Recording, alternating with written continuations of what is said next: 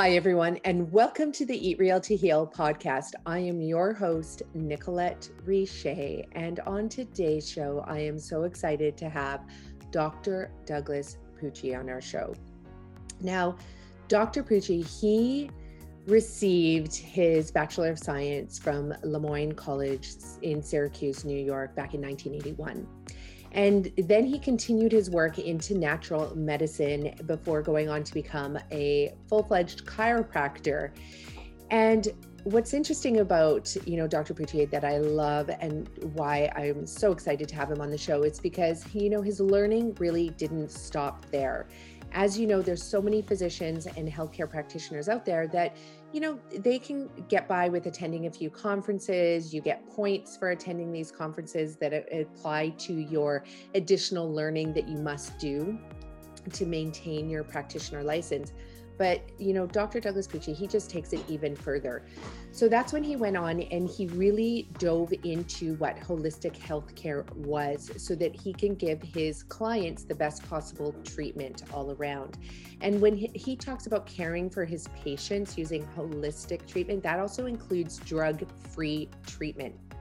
So he went on and became a functional medic- medical doctor, going on and even earning awards. For example, he was honored in 2020 to receive both the Best of 2020 awards for functional medicine in Oradell, New Jersey, and entry into the trademark publications Top Doctors of America, Who's Who directory, um, with an honors edition for his pioneering work in his field what I also love about the work that Dr. Pucci is doing as well is he provides very comprehensive testing so that you can get to the bottom of your health care concerns and issues.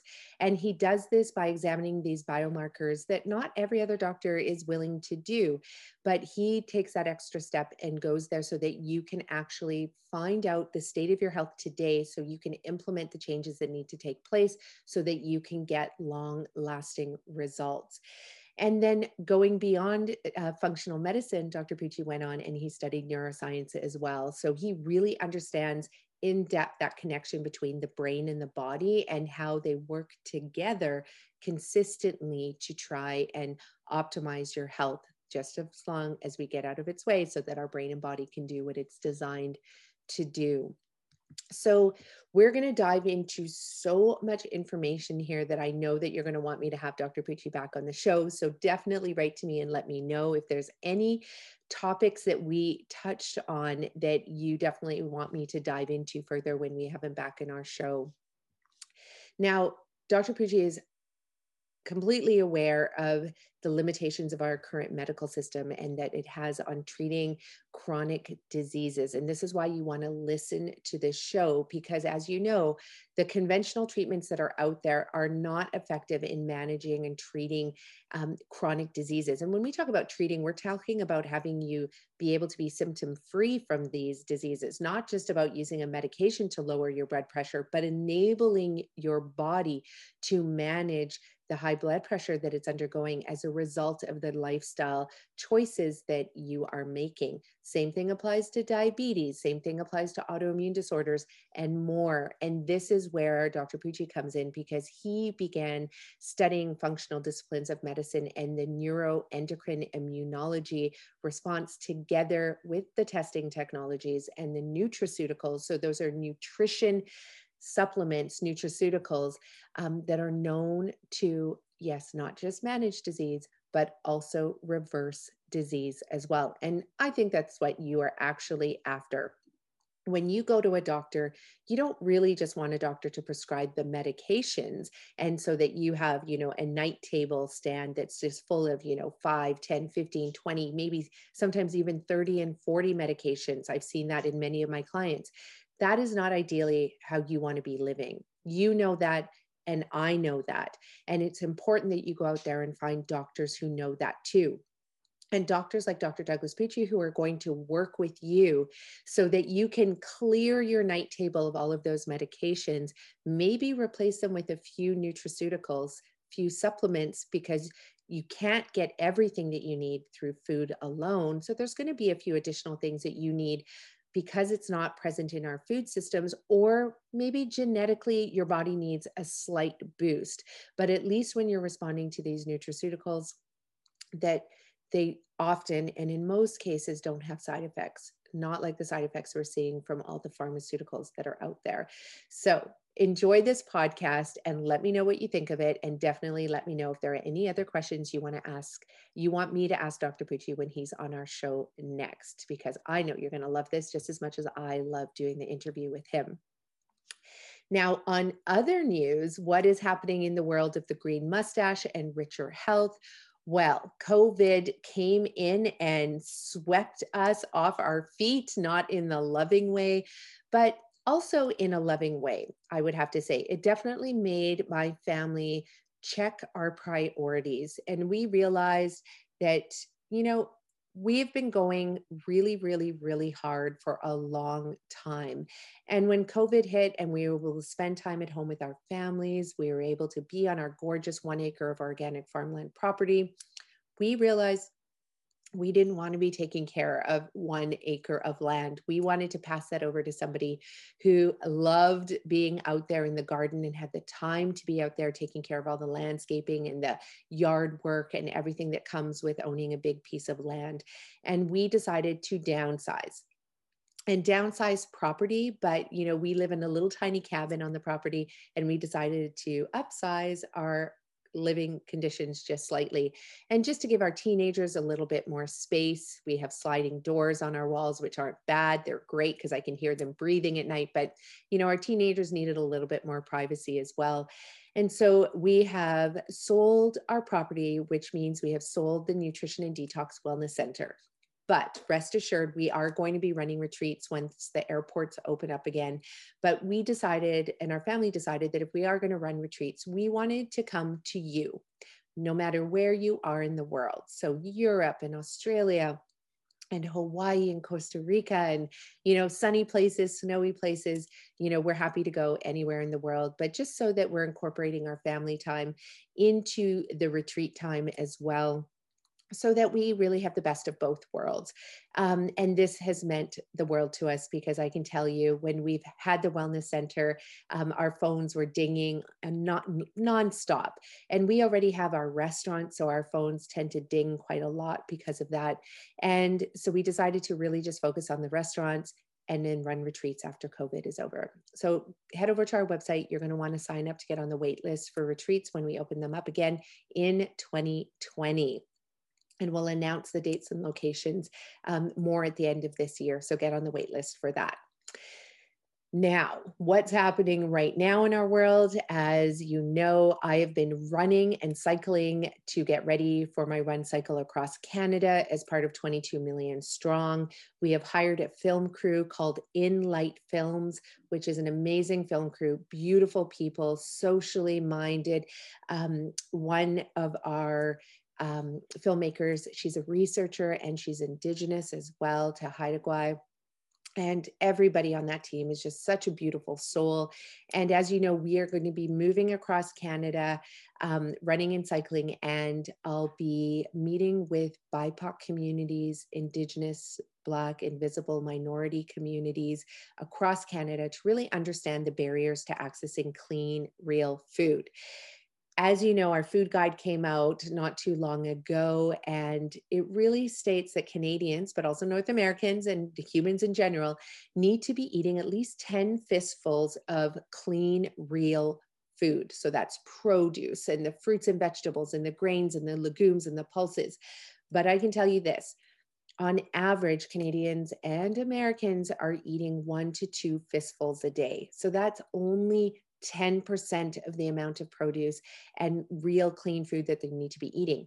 But what the food guide didn't do was acknowledge the fact that remote and rural communities across North America and especially across Canada, they are food deserts. People don't have access to clean, real food. And if they do have access to food, often it's shipped from a long distance and it's not fresh. I can tell you that. So it's frozen and it's very expensive. And often it's very, very heavy on the meat and dairy side. So not necessarily the produce side.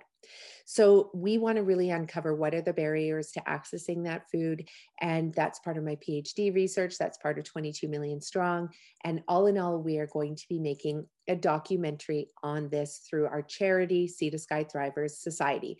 So if you want to know how I went from being a workaholic mom sitting behind her computer for like eight to 10 hours a day and not moving my body you can follow my training program at 22 million strong training team head over onto facebook and get on there and you can get access to my training and my nutrition plans and just learn about how i went from you know being a sedentary mom workaholic to being a super fit endurance athlete. And i officially have given myself that title of endurance athlete because i often head out there for hours upon hours upon hours riding my bike and running and i can do it and my body's holding up on a plant-based diet um, and it's doing really really well. So follow our training there. I'll be posting videos and insights from my training that i want to share with you and definitely ask any questions that uh, you have about that. So thanks for joining us. We'll be leaving July 1st now to allow Canadians to receive their vaccinations and allow COVID to hopefully taper down um, quite a bit. That will allow us to move across Canada safely with our film crew. So without further ado, back to Dr. Douglas Pucci. Very excited to have him on our show. I'll see you at the end. Bye for now. Okay, welcome everyone to the Eat Real to Heal podcast. I am your host, Nicolette Richer, and on today's show, we are very, very welcome and glad to have Dr. Doug Pucci, functional medicine doctor. Welcome to the show. Well, thank you so much for having me. I'm looking forward to this.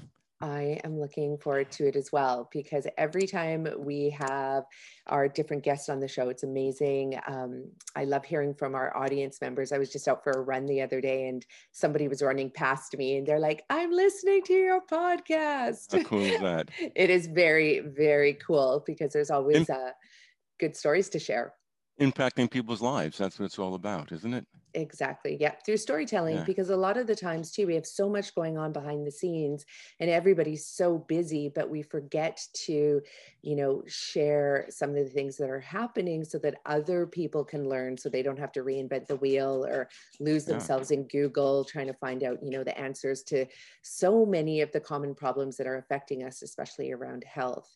So that's what I want to dive into with you. Great. So one of the things that um, I loved, your publicist reached out to me um, about having you on the show. And one of the things that I definitely want to get into in today's show is about how hormones relate to heart health, because it is heart um, it is February's Heart Health Month.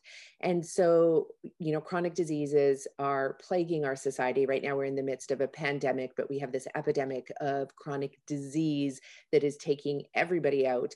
You know, one in two people are diagnosed with heart disease. We have one in four people being diagnosed with diabetes, type 2 diabetes, and it's um, definitely something that we absolutely need to address. So, before we jump into that, and because you gave me permission to talk about the C word, um, COVID. Um, I just want to jump in and just get your perspective on it because we're in Canada, you're in the US, and I've been hearing many, many different stories from different people in the US that we interview, and everybody seems to have a very different perception. But what's your hmm. perception mm. on COVID and you know the seriousness of it? You know, tips that you have for people in addressing it, especially for so many people who are feeling anxious still one year in. Well, well, that's a load. the loaded question. well, it's interesting you're saying that you speak to so many people that have different viewpoints on it. Um, um, give me a little, give me, a, can you just let me know, like, give me an idea when you say they have different viewpoints on it, like what those different viewpoints are, and yeah. then I can kind of.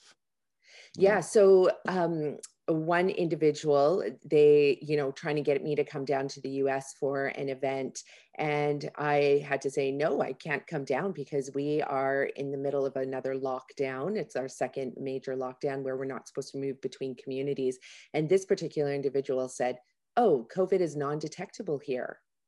What Yes, that is what they said. So I was shocked because I immediately went, you know, to the uh, databases and started looking at the research. And I mean, there's, you know, it is prevalent. So we have some people, you know, thinking that it's not prevalent and maybe they are in their bubble, but, you know, they're out and about and commuting around and going on trips and thinking that, you know, it's okay to still have lots of people gathering. So I was just curious um, about that. And that was just about four days ago that this person said this to me. Yeah, unfortunately, that's quite unfortunate, right? That's just you know, mm-hmm. foolish thinking, and it's just you know again, it boils down to is, you know, where are people really getting their information? What's their resources? Who are their, who are the trusted people that they're getting the information from? Um, I even got recently an email from some person who runs a cancer care group, and I actually did a uh, a lecture for them many many years ago, um, and, and he's now touting when he shouldn't be He's not a medical person at all. And he's touting to people that there's no way they should get the vaccination, that it's terrible, and blah, blah, blah, blah, blah, and all these things. And I just think there's just too much misinformation out there. Um, and, and there's too much of the conspiracy theories in, in this stuff, and it's not rooted in real in science. Um, the, the, the, the, the coronavirus is real. There are always viruses, right? There are different yeah. types of viruses, right? Um, we have what we call um, uh, acute viruses. Uh, acute viruses are things like influenza viruses and coronaviruses and rotaviruses that, that cause colds. Uh, there are latent viruses. Those are the viruses that basically just stay dormant in us. We live with them, like herpes is an example, or Epstein-Barr virus or cytomegaloviruses. They lay dormant uh, when our immune systems are being suppressed, whether it's because of fatigue, uh, blood sugar issues are going on, uh, stress in general, these viruses, the immune system can't control it, and these viruses kind of rear their heads and we get herpes outbreaks. Uh, then we have viruses that are of the you know chronic nature; they're just percolating along, and uh, the most noticeable one or notable one is, is, is hepatitis C. Hep C is a virus that so many people have, you know, and it's like 40% mm. of people are are asymptomatic, but then you have 6% that are symptomatic, but they still have Hep C. Um, and then you have, you know, progressive viruses. An example of that would be HIV. Mm-hmm. Um, but what we're really talking about here are these acute viruses um, and how the immune system responds to it is different from one person to another person. Um, you know, I had some person in my office one time saying to me that she didn't want to wear the mask. She thought this was all a bunch of nonsense. Um, and she says everybody that she sees that gets sick, you know, just gets over and moves on with their their life. And I'm like, well, you know, explain that to the 500,000 people who died and, and all their loved ones who are losing these people. Still, it's foolish. It's really, it's, it's foolish thinking. Um, the one thing about this virus in the United States, in my opinion, it has really exploited our healthcare system mm-hmm. and how poor it really is. Right? It is a system, you know, that is based in sickness. It's a sick care system. It's not a healthcare system. Nothing, nothing about our healthcare system promotes health and well-being, right? It's crisis intervention, which at times is necessary, right? But we, as you know, in real world, right, is we have an explosion of of blood sugar and diabetes in this country and obesity, right? If you think about what are the comorbidity factors that affects people who get infected, that wind up with serious complications and, and get into the ICU and don't come back. It's obesity, mm-hmm. it's diabetes, it's, it's cardiovascular issues, exactly. right? Which is affecting over 50% of the population. So it's no mystery that when you get a virus of this nature coming in, that you're going to see a high percentage of these people having serious complications. Okay. Yeah. And so just going off that, it's interesting because yesterday I was just consulting a family. And, you know, every time I do a consult with a client, I say, please invite your family members in because you're about to make lifestyle changes. It's important for everybody to understand the science of the lifestyle change, the art of it, you know, how it's going to be implemented so everybody can support my client in getting better and achieving results. And, you know, one of the questions um, that came up is, you know, why does it take so long for somebody to get diagnosed with these conditions as well? They were talking about a particular condition that took about six years before the doctors were able to actually pinpoint what it was. And um, and this is something that just what you said about you know it, it being a sick care system not a healthcare system and it's so important for people to understand that you know and you're a medical doctor so you understand this the insides and outs of it but it is actually hard for a lot of doctors to go in and to run you know the gamut of tests that they could run for each patient to be able to diagnose them more quickly so when you do say it is a sick care system a lot of these illnesses are perpetuated not because the doctors you know don't want to run the tests it's just that their hands are tied as well in in actually being yeah, able yeah, to yeah. run That, some of these that's tests that's very, very true. Um, just by you know, quick note is that I'm actually not a medical doctor. I'm a chiropractor by license. Oh i thought it said medical doctor No, I'm a okay chiropractor by license, i which you love know, chiropractors this is yeah, great too because this is the whole transition. It's so much easier for uh, doctors of chiropractic, uh, naturopathic doctors, for yeah example, to transition to the world of functional medicine. They're so geared for that. It's very, very difficult for a medical doctor to transition into a functional medicine approach. Right? Functional medicine is based in looking for the underlying root cause yeah of the problem. Right? It's you know an example of that just for your audience. Right? If I tell people, um, if you have high blood pressure right? Your medical doctor or your cardiologist will put you on medication for your blood pressure, and maybe rightfully so. And hopefully it works, or the combination works to get your blood pressure down. But if you ask your doctor, when do I get off the blood pressure medication? The answer simply is never. You're on it Mhm. for the rest of your life. And the question simply is, well, why is that? Well, because if you come off the blood pressure medication, your blood pressure is going to go right back up again. So the medication is not addressing the underlying root cause of why you have high blood pressure. It's just like keeping a bobbing cork underwater, Exactly. right? But so a functional doctor is going to be asking more of the questions why, right? Because if you're not addressing the underlying the root cause, is you still have the root cause. And your body is going to then start to express other symptoms. And maybe it's unrelated to blood pressure. Then all of a sudden you start getting neurological signs and symptoms. You start getting headaches or migraines, as a small example. yeah And you're seeing a different style of doctor, and they're medicating you for that symptom, right? And now you think you have two different conditions, but they're really rooted in the same problem. And then you may even start getting side effects of the medications. Then you need more medication for the side effects, and it just kind of snowballs. Meanwhile, the underlying issues are still still percolating. You know, is, is the fundamental truth there, right? yeah And going back to what you just said about your medical doctors, is uh, you know, at least in the United States, I can tell you that we live in what we call an ICD world.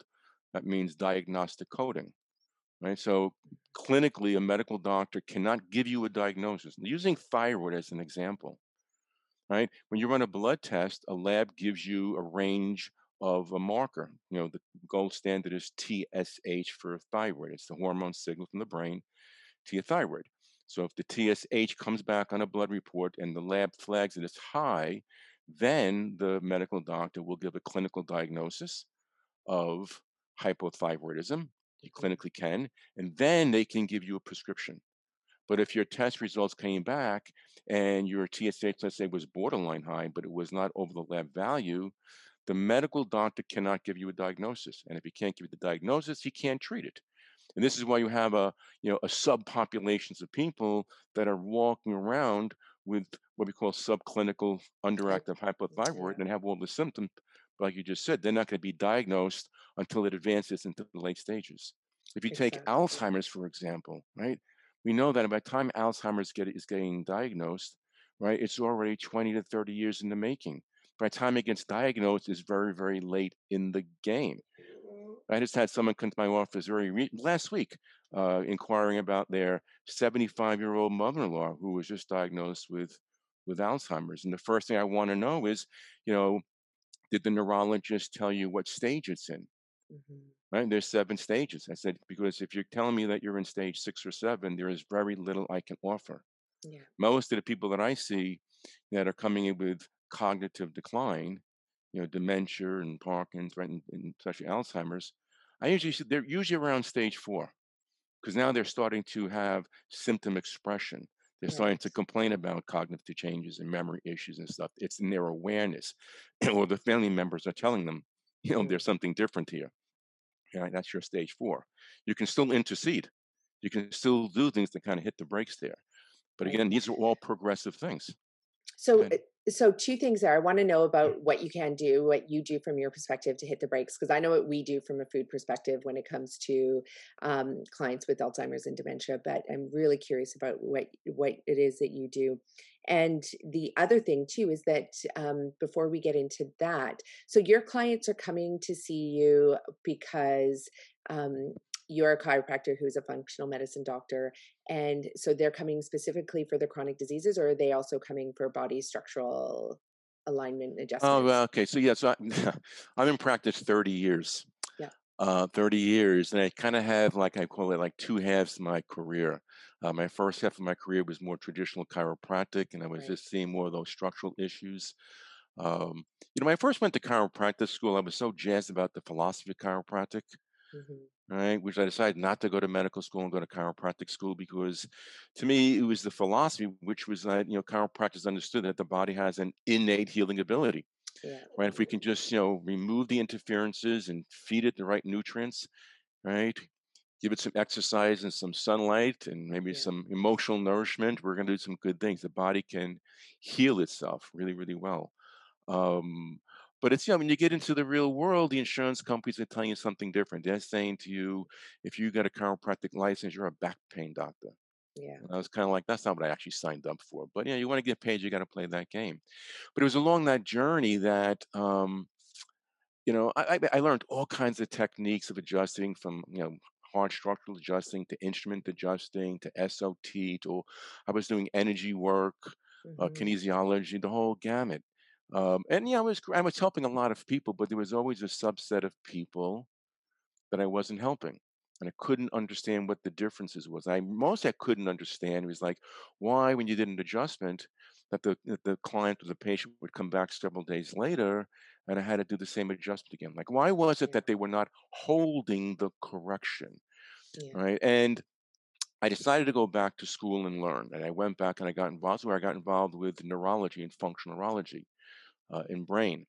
Um, and it was like the bells and the whistles went off. And I was like, good heavens, why are they not teaching this in chiropractic school? This is really the the essence of what chiropractic should be focusing on. What I began to realize is that is that like 90% of these structural problems were really upstream issues. They were really brain based. Right. And unless you started to change the brain, meaning like where the weaknesses was in the you know in the hemispheres with different regions of the brain, you really could not make an impact on the structure. So the structural correction was still a downstream symptom. It was not really getting to the root cause. So I started to do this for a while, and I learned, I learned and learned. I got all kinds of certifications in functional neurology. But I quickly learned, which was interesting, is that the brain is an incredibly energy demanding organ. Mm-hmm. Right? And so what happens is so many people that I was seeing had underlying metabolic issues, like what you're talking about, what you address, right? So they have blood sugar dysregulation, mm-hmm. whether it's insulin resistance or hypoglycemic issues. They have hormone imbalances. They had immune dysregulations. They have infections in their body. They had dysbiosis, you know, gut bacterial overgrowth or yeast infections. So many things that was compromising energy production at a cellular level. And because the brain is the greatest consumer of energy, their brains were fatiguing. So that impact how you could treat somebody from a functional neurology. So if I was doing my functional rehabilitation and their brains were tired, they were crashing. Yeah. It's a term they refer to that. It's called exceeding metabolic capacity. And so now the rehab, the neurological rehab, was counterintuitive. You were actually, in some regards, making them worse. Mm-hmm. So I had to go back and I had to really start learning how to address these underlying metabolic issues, which forced me, you know, go back to school. And this is going back. Um, I'm doing this now about 12 years. And so all those years, you know, studying hundreds of hours into functional medicine stuff and learning about hormones and immune system, all those different things, and applying and learning it. And so to answer your original question is my practice is people don't seek me any longer for structural chiropractic. No one calls me for back pain or knee pains and those things. It's still a tool and toolbox, right? But what people are really seeing me for is just chronic degenerative health issues. Everything from their, you know, cognitive decline and brain fog issues and their depression to gastric bloat and distension and pains and IBSs and the SIBO issues to hormone dysregulations and moods and all those kinds of different things and chronic fatigues and fibro. Uh, so, and vascular issues too. So those are the gamut of things that we're seeing, Yeah. right? And what I love about this is that, yeah, you know, we've interviewed a lot of doctors on this, doctors of all types, Mhm. um, and health, other health practitioners on our show. And it seems that it doesn't matter what entry point you go into the system, whether it's through chiropractic care or physio or, you know, an MD or nursing or dietitian or whatever it is. It seems that now, you know, and I've been doing this for a really long time, and Mhm. I'm so glad to see this. You know, it feels like a sweeping movement, but other times it feels very slow, but a, a movement towards um, this concept of totality, really understanding the entire body. And so, you know, with our clients, what we do is if anybody's ever been at our retreats or been one of my clients that what we do is create a whole health team and i love what you said that chiropractic care is a tool it's a tool that should be in your toolbox so i have some clients where we are working on the metabolic nutrition side we're increasing their atp production and mitochondrial you know energy um, and and they're getting results but you know still they could use that chiropractic adjustment as well. And I've had many chiropractors tell me that I need to stop teaching this to their clients because what happens is when the inflammation leaves the body and the body will actually just reset itself. And then, in fact, it makes it easier for them to do the work or they their patients don't need to really go back for adjustments afterwards but you know we use those tools.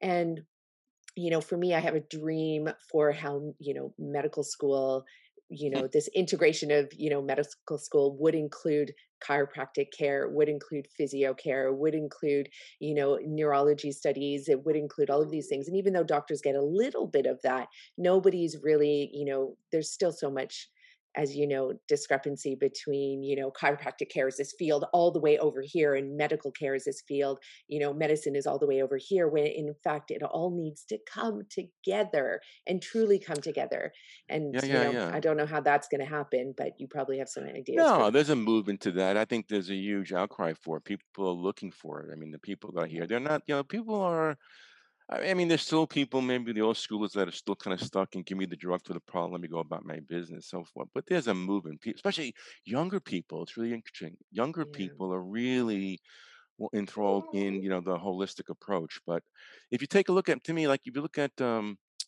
cardiologists. I find that cardiologists, as far as doctors in the medical field, are way more acceptance of an integrative approach because they realize, they know that eh, that there's a limit, right? With all the technology we have and all the all the bypasses we're doing, all things that might save your life.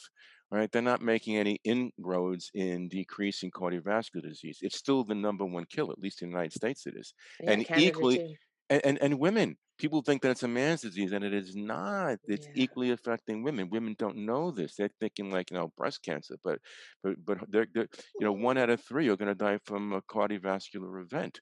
And so cardiologists realize this and they know that uh, that you know just giving them blood pressure medications or heparin or blood thinners is not the answer that they've reached their limit. They have to integrate. You have to bring in lifestyle intervention okay it's more about preventing it it's still going to be needed to, you know, you know, if you, I always tell people, if you're having a heart attack, don't come see me. Get to the emergency room.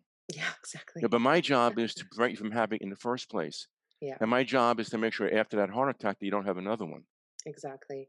And the thing is, the minute you enter into an emergency room with a heart attack, that the fascinating thing is that often they're giving you a lot of these micronutrients that we need in our diet that we're depleted from, like the magnesium, the potassium, the iodine, all of these things that Right. are absolutely necessary for helping our heart function properly. And so, you know, that is, you know, the absolute like, you know, minimum requirement and then you know of course there's like these other pharmaceutical pharmaceutical meds that come in but i mean they're using pharmaceutical grade nutrients and this is the part that people need to understand is they they can definitely 100% prevent themselves from ever having to enter in into emergency room situation literally just by having those nutritional needs met Yeah, yeah. I mean, just look at um, the awareness with COVID in the, in the very early stages back in la- a year ago. It's a year ago, right? yeah uh, March, April, May, when it was just, I mean, chaos, and the emergency rooms were filled, and they didn't even know what to do.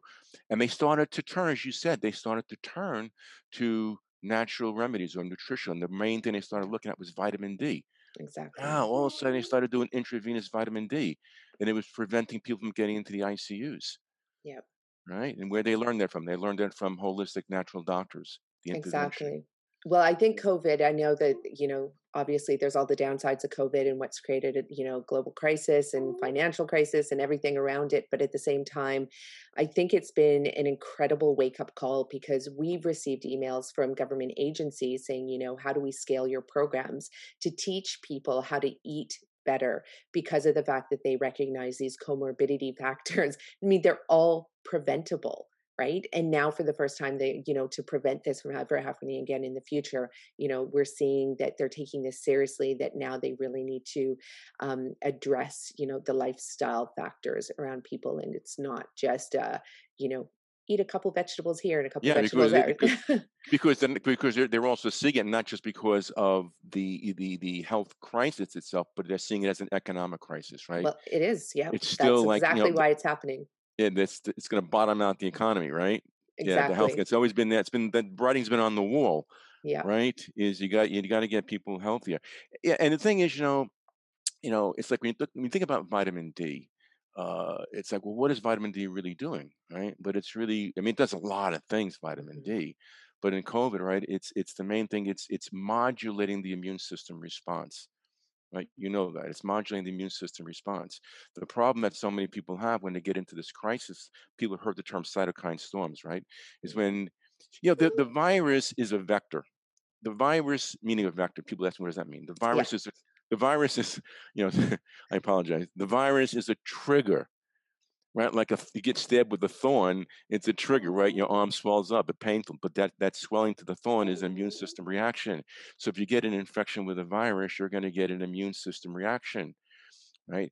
So that's appropriate. Let me give an analogy. I always tell people this because to me, everything comes down to the immune system. I'm learning this more and more, you know, with all kinds of chronic degenerative diseases. The common denominator to all of it is inflammation, and inflammation is the immune system. When I ask people, what exactly is inflammation? They say, I don't know. Well, I'm telling you, inflammation is an immune system reaction right? Which is appropriate in occasions. If you tripped and you sprained your ankle and it swelled and it was painful, you'd go home and go home and you would elevate it and you would put an ice pack on it, and maybe you take an anti-inflammatory. All hmm right, and after a few days or a week, hopefully you see the swelling going down. It's still sore, but you're not packing ice on it and you're not taking Motrin, and you go about your business. So you got so your immune system is sending immune chemicals down there to clean up damaged tissue. But in a short while, you got the resolvement phase of that. So that's appropriate. But what would happen if six months goes by, six years go by, and you're still packing in an ice and popping Motrin? hmm y- You would say something terribly is wrong here. But that is the, literally the very essence of what chronic degenerative disease is, whether it's cardiovascular disease, whether it's neuro, neurocognitive diseases like dementia and Alzheimer's, okay? Uh, whether it's autoimmune diseases, the, the- what it is, it's all the immune system and it's not resolving. It's in a constant, perpetual state of inflammation. So in the COVID scenario, when you get infected, right, if you have an, an, an appropriate immune system response, the immune system turns on appropriately.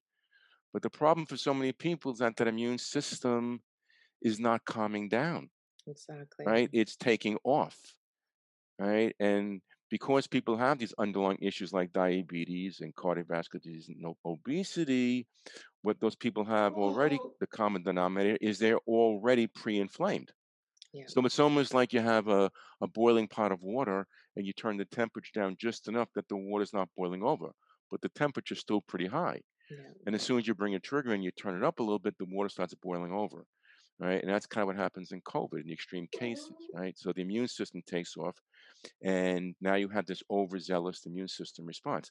Vitamin D, you have regulating immune cells that's kind of communicating to this very complex system.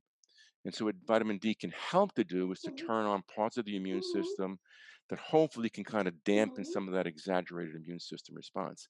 And that's what they were seeing in these, you know, ICUs. You know, so that's kind of how the role of you know, where vitamin D kind of plays in. Yeah, no, and you know, and I love the analogy that you gave to um, because people do need to understand that they can see it when it's physical, when it's topical, when it's on their skin, or you know, for example, if it's like a painful ligament or tendon. But the, what they're not realizing is, you know, our whole entire body is connected, and so you know, if you have this chronic, you know, swollen, tight, um, pulled tendon, ligament, whatever it is, you know, or bruise that you can see, people want to address it. They want to, you know, take care of it, make it go away. They're willing to get it treated.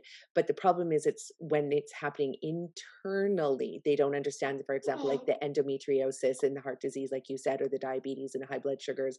Um, and insulin resistance and all of that that um, you know it's it's much harder for them to see so then therefore they don't feel that they have control over it or that there's anything that they can do. They don't even know to ask the questions like well what can i do to turn this off? Um, and of course because they're often being told there's nothing that they can do that once you get on the meds you stay on them for life but that is right. not true or once you get diagnosed i happen to have the alzheimer's gene i've had the dna test um, i talk about this a lot in the podcast and often people will ask me like are you afraid? And i say well no i'm not afraid because I know what I need to do to be able to most likely right. live that diagnosis. Like I will die of other causes before Alzheimer's even gets to me because I make, you know, lifestyle choices. They're going to really keep those genes um, subdued and turned off. So let's go back to that question because I know I said I wanted to address that. So when you do get clients who have dementia and Alzheimer's, you know, early stages, mid stages, what is it that you're recommending for them? Well, again, well, it all depends. The first thing I need to do is to paint a realistic picture or a realistic expectation as to what uh, is expected. All right. So, using a small example, the person who contacted him recently it was the son-in-law, and uh, for the mother-in-law, and through the discussions, he you know, has been reading lots of information, a lot of books, and he's really proactive and he's really excited. He thinks that he can reverse this and get his mother-in-law back to the shape that she was in. And like I had, I didn't have not met her yet, and I have not done my own neurological workup with her, but I'm just asking questions, you know, cognitive questions, simple mm-hmm. things. Can she remember names? Can she identify faces? Can she draw numbers? Can she draw a clock? You know, I mean, just little, little different things. Um, you know, she doesn't want to cook for herself. She doesn't know if she's in the kitchen. She doesn't know she should be cooking, right? So, like for example, in, in that initial workup, we didn't get to that point yet she told me that the, the wife told me that the mother-in-law, the mother was the, the neurologist said that it was early stage dementia and Alzheimer's. Okay, now Alzheimer's is a type of dementia. There's different kinds of dementia. So the more common form is going to be vascular dementia. Mm-hmm. But Alzheimer's is a progress is Alzheimer's is a progressive disease. You're not mm-hmm. going to just turn that off right? So in, in, in, this case is when i started to ask questions i said you know it sounds to me that this is a little bit past the early early stages but that said if she's in stage four there's still things that we can do but i still want to present a realistic expectation mm-hmm. that we're not here to cure alzheimer's we're here to slow this progression down. But if we can come in and do things so we want to work on two different levels. We want to work on one is we want to figure out all of the underlying inflammatory triggers. So that's everything from her diet, right, to uh, infections in her body, imbalances in the gut microbiome, hormone instabilities, maybe even checking out for viruses, healing things like her leaky gut, certainly filling the tool with the right nutrients right? But if you're looking at her again, because it's inflammation, you're still looking at it from an from an immunological perspective. So the first key is how do we really calm down that immune system? Mm-hmm. How do we calm?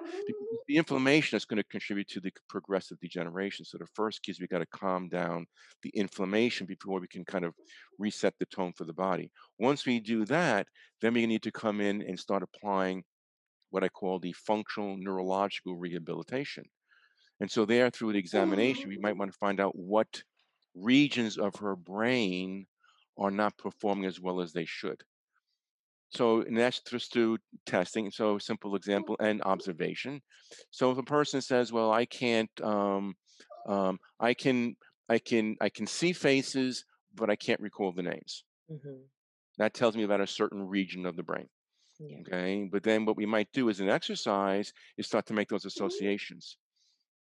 So not to get too far into this, but what happens with neurons, right? So your brain is filled with these, these, you know, billions of neurons that are mm-hmm. connecting to each other.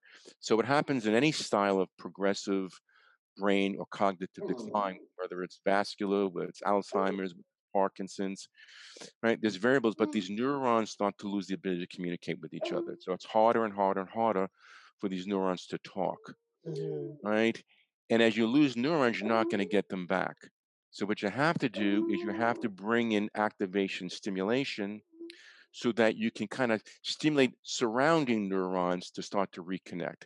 The analogy I get this is the analogy. If a person is driving to my office and they know how to get to my office, and then all of a sudden one day they're driving to my office and there's a detour. They don't have GPS. So they're like, oh, I'm gonna be late for the appointment. And They're trying to find them making lefts and rights and rights. And they finally get to my office, but I got there, you know, half hour late.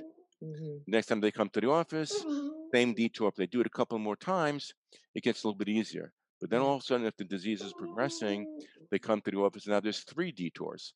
Mm-hmm. Now it's getting harder to find my office. Yeah. Right. Right. But if we can deter and slow down so we don't put up more detours and we can keep teaching them how to find and get to my office, right? By the practice of doing exercises to stimulate the areas that are weak, we can develop new connections. Right. And so the, the earlier the earlier in the stages of this progression you get, the better the impact you're going to have. That's why if you get to a person that's very late in the stages, they have too many neurons that they've lost. Mm-hmm. It's like they have 20, 20 detours up. It's really hard to get it back. Right. So the earlier the intervention is, the better. Yeah, so I love how you painted that picture. And, you know, one of the things that I love is that with neuroscience, it's still a relatively new field. There's still so much that, you know, is unknown about the human brain. And, you know, for any listeners out there, if you want a really good book to read, I love the book, The Brain That Changes Itself, just because it mm-hmm. really shows the potential that is still waiting for us you know that you know right now if you're living and it's 2021 you know in 20 more years it's going to be like quite miraculous what we know especially as we start to introduce you know more metabolic nutritional therapies uh, you know and and other techniques into helping you know to really heal the brain um, and repair the mm-hmm. brain and i know for a lot of my clients as well as you know and you work with people who have depression anxiety i'm sure panic attacks and you know a lot of people still think that these things are permanent conditions but what we do know is that we can reverse the symptoms we can reverse um, these illnesses and again it still all comes back it doesn't matter which disease disease we're talking about, it really all comes back to exactly what you said. It's our vascular health and it is the in chronic inflammation. And when we can eliminate that chronic inflammation, get our body to turn it off when it doesn't need to be on, it's really amazing the results that we yeah. get. So to not give up hope, there's still there's yeah. still yeah a if world waiting for us the depression thing too it's like you know it's finally starting to be the old model is starting to be dropped right? The old mo- medical model is that it's always it's just a, a chemical imbalance in the brain, and usually it's genetics and it's a chemical, and then we're just going to treat we're going to manipulate those chemicals with drugs. Now we know, no, no, no, we're not saying we know it's the new theory, which is the inflammation theory. Yeah. As a functional practitioner, right? Well, anybody's in the holistic world, we know that depre- we, depression, uh, my viewpoint, is a symptom. It's a yeah. symptom, right? It's really it's inflammation that is driving it. Yeah. But, but that means, right? It, it's in, but it's inflammation in the brain. It's, I tell people is that when people come in to see me, and let's use that as an example, if they have anxiety, panic attacks, mood disorders, depression, uh, cognitive decline, ADD, ADHD, uh, just behavioral issues and changes altogether, or even degenerative diseases like Parkinson as Alzheimer's, what I tell them is that what you're telling me is that your brain is inflamed. Yeah. That's what you're telling me. Exactly. Okay. And I explained, and so what does that mean? Well, I said, you know, well, the inflammation means is an immune system reaction. That's what causes inflammation. And so if we're saying your brain's inflamed, then what we're saying is that there is an immunological reaction that's driving these changes. So now we can say that your depression is immunologically based. So my investigation is to figure out what is the immune system reacting to? What's driving that immune system? right? And there's going to be a multitude of different things that do it, right? Um, but uh, again, you you know, in your world with metabolic stuff, you pay a lot of attention to food and eating, Mhm. right? Which is your gut environment, right? We know we have a gut-brain axis, right? And if I can just go off on this a little bit, I know you know these things, but it's No, always tell funny. I, our tell our audience because tell it's so nice Yeah, when they're they don't always have to listen to me yeah. explain it. I I'm like, I'm not the right. only one. I'm not the quacky person here. Believe me, this is a real legit thing. Yeah. Well, first of all, science has said us. This is why I it's tough. Science said to us 20 years ago, maybe more than that, that they discovered a super system to the body, which is known as the neuroendocrine immune super system, right? Of you know, ancient healing arts knew this 5,000 years ago, but somehow in Western medicine we're just catching up, right? But what that means is neuro means your brain. Endocrine is referred to as your hormone system. That's all your hormones. That includes your steroid or sex hormones, your estrogen, your progesterone, your testosterone levels. Uh, it includes thyroid hormones, it includes stress hormones like cortisol. It's the entire hormone cascade. And some say 70, some people argue 80% of your immune system is in your gut. So you have a brain, hormone, gut slash immune super system. It's one system. Yeah. So you can't have dysregulation in your gut and not have impacts hormonally and not have impacts neurologically. It's just one integral integral system, right? Um, but when I ask people about the gut environment, right, people tend to think that because I hear this all the time, they think like the gut environment is some sterile environment. They think if they get infected, that something outside has caused them to get infected. Sometimes it does, right? But they'll be they're going to take an antibiotic, and the antibiotic will kill the bad guy. And after you know a week or ten days on antibiotics, they feel a little better, and the bad guy is is gone. And now they go back to this clean, sterile environment, and off they go. And I'm like, well, that is really the farthest thing from reality. The reality is, it's much more like a science fiction movie. There's just right. There's just trillions of organisms living down here. You know, just you know, billions of bacteria, tens of thousands of viruses. We live with viruses. Uh, they're not all the enemy either, right? Viruses have a vital role in how our genes adapt and do different things. Um, we, we have yeast and fungi and protozoas. It's just this huge ecosystem. And this ecosystem, these these organisms play a vital role on our health and our brain function, our development. They control our hormones. They control our production of vitamins, uh, and people don't even realize that they are con- they are literally controlling your genes. They are turning on and turning off gene expression. So this this gut environment has way more to do on whether you're going to get cancer or not. It's got nothing to do fully with your genetic predisposition right? Like you were saying earlier about Alzheimer's, right? It's your gut microbiome that's going to have much more of an impact of uh, the progression of disease or whether you get it or not, whether you're going to turn on a genetic or expression or not.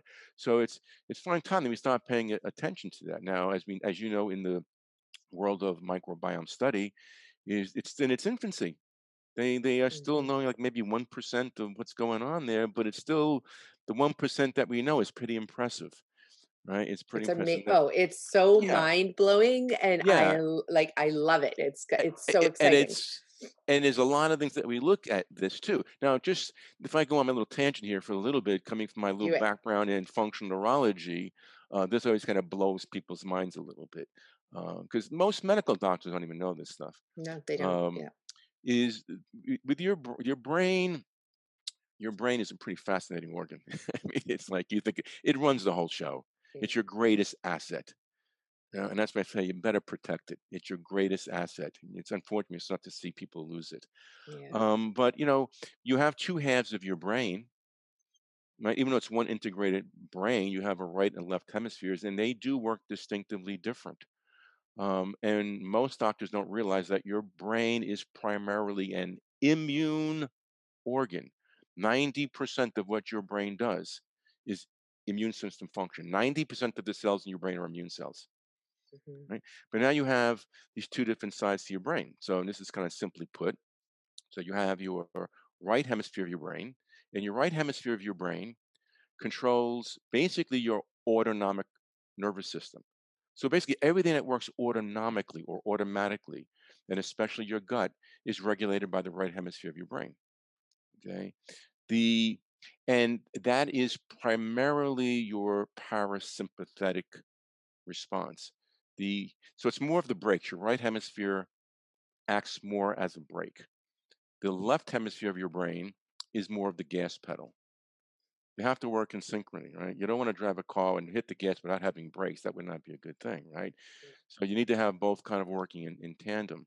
Um, but what happens, what we see very often, and this can happen very early in development too, I don't know how far you want me to get into this, but when let's I get into it because I haven't heard I haven't heard it described this way with the gas pedal and the brake pedal, and I love this because I'm going to be using this. All right, so because it, so it, it, correlates to. Let me just, and if I'm not, if I'm kind of bouncing around a little bit, just stop me and Bounce and, and, and, clarify. But yeah. so it's with the immune system. I'm going back and forth here, but the immune system is really, really complex.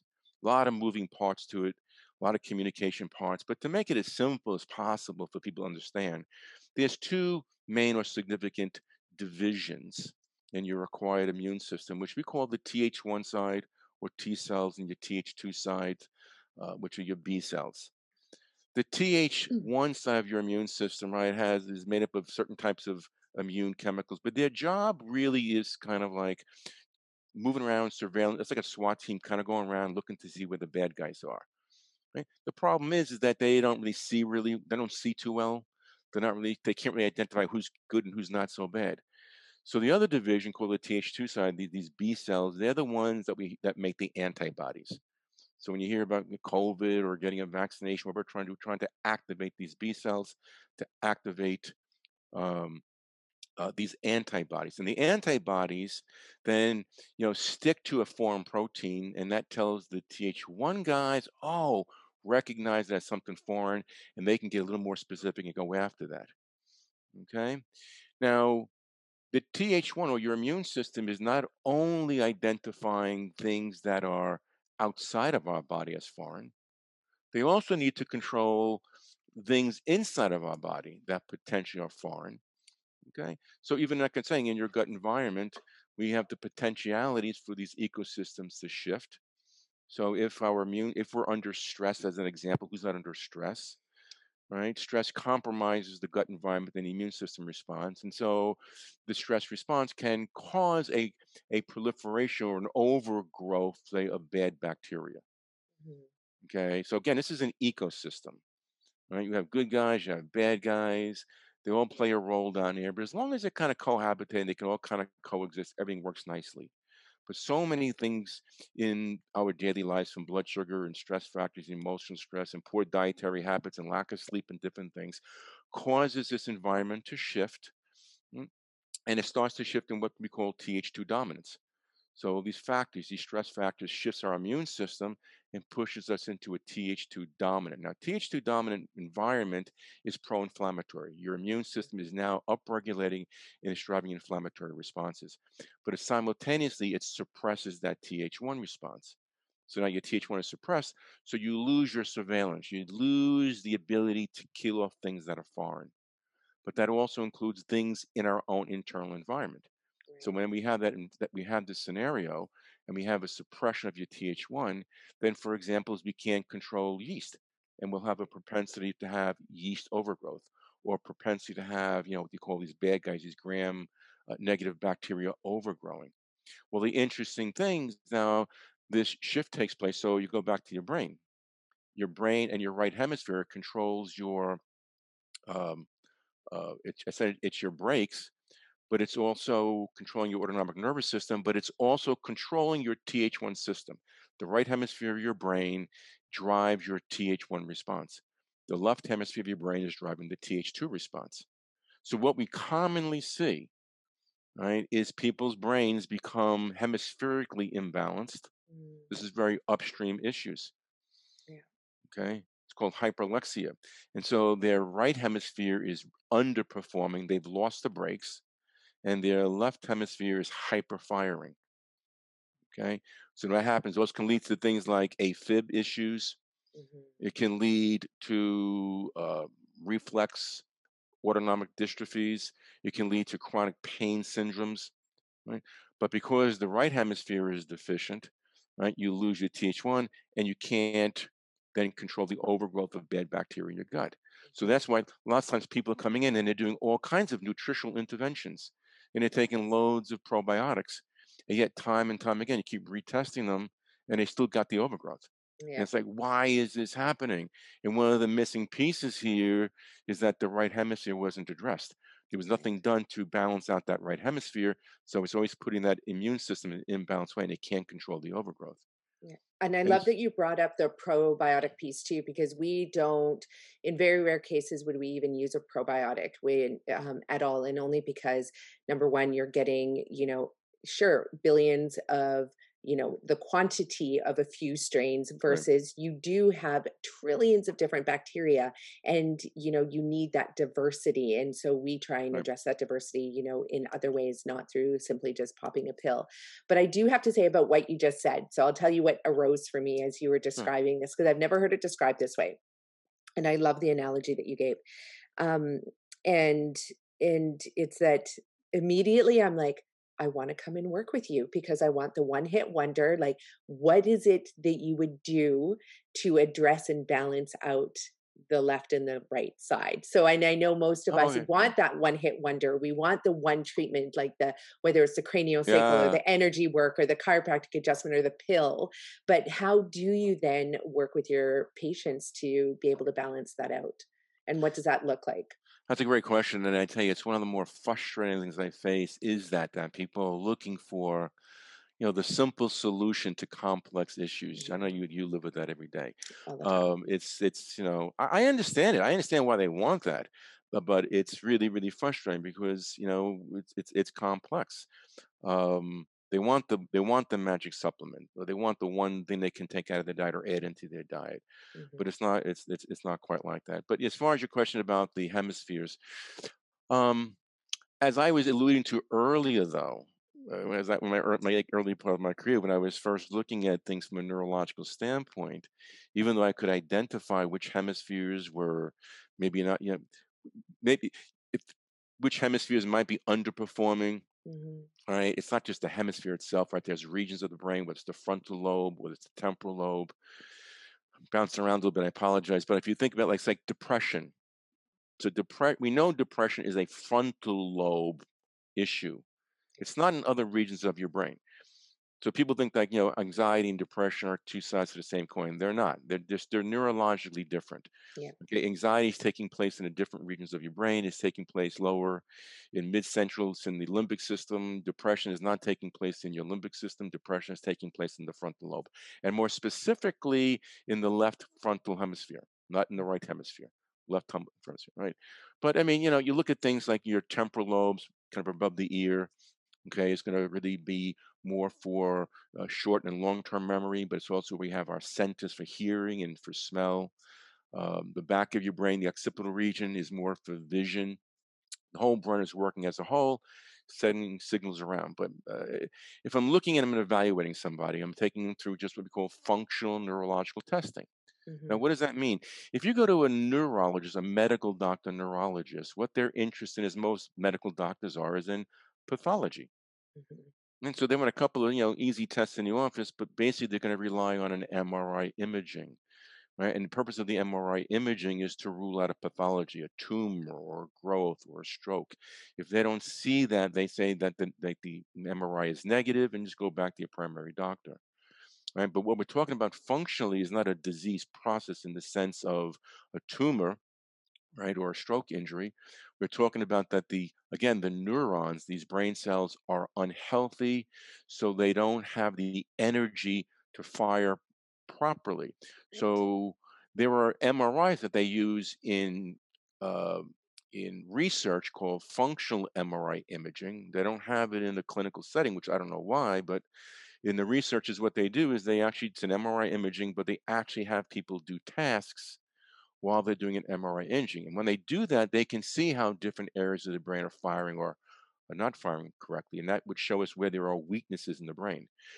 And what I do is in my functional workup is I can kind of imitate what the functional MRI is going to do. So I put people through tasks. It can be eye movement exercises, sound coordination movements, balance exercise. Just by when a person comes into my office, before I even meet with them, I'm analyzing all the intake paperwork. I mm-hmm. even just take a look at the intake paperwork and tell by their handwriting what areas of the brain are not firing correctly.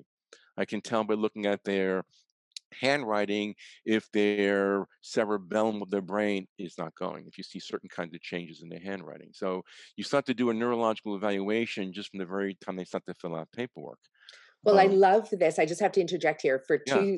just two really quick stories. Number yeah. one, in the brain that changes itself. Oh no, sorry, not that book. Um, Brain on Fire you know that was another great book where and that's exactly what happened is a neurologist came in and had the patient who was ex, you know expressing all of these basically psychotic episode like behaviors and they couldn't understand what was wrong and they basically had her draw he had her draw a clock and ba- and she drew all the hours of the clock on one side of the clock and mm-hmm. that was his that was how he was able to show that she had inflammation in one half of the brain and probably and even more where in that portion of the brain and it was so like this one simple test didn't require mri it literally he had her draw a picture right. of a clock and then the other thing that i just had to address is i've always been really curious as to why my handwriting changes so drastically you know based on whether i'm tired i can guarantee it's based on what i ate the next or the day before right. almost and i've always been curious and i've really noticed it since i was a little girl that i sometimes i would even write in the opposite direction so as a left-handed person but writing with my right hand um, and so i have a feeling that that probably means yeah so if your handwriting brain is yeah, yeah. Your, there's two things. If your handwriting, there's different ways to analyze the handwriting. So if your handwriting, you're noticing your handwriting is changing after a period of time, there's a fatigue issue there. Yeah. So there, that's an endurance problem. Mm-hmm. That's an that's an indication of brain neurological endurance problem. That's your metabolic stuff right there. Yeah. So if you go into hypoglycemic states or even insulin resistant states, right? There's that's a fuel delivery problem. That's what you're noticing there. Yeah. Okay. Yeah, that, that's how that goes. If a person's handwriting is getting a little sloppy, right, there's some endurance problems in there, but that's more related to the cerebellum that coordinates the movement. So let's say to me, like, you know, my handwriting is changing over the years. It's getting more, it's not uh, legible any longer. Yeah. That's an indication of the cerebellum of their brain right? So you know it's like, yeah like if you get into like some of these things like here's a, a topic that i think is kind of an in- interesting way to kind of tie a few things together uh, in this world. It's like a condition called pandas or pans you've heard that? No Pedi- i haven't. no no. No how do you spell it? So there's two p p a n s and p a n d a s.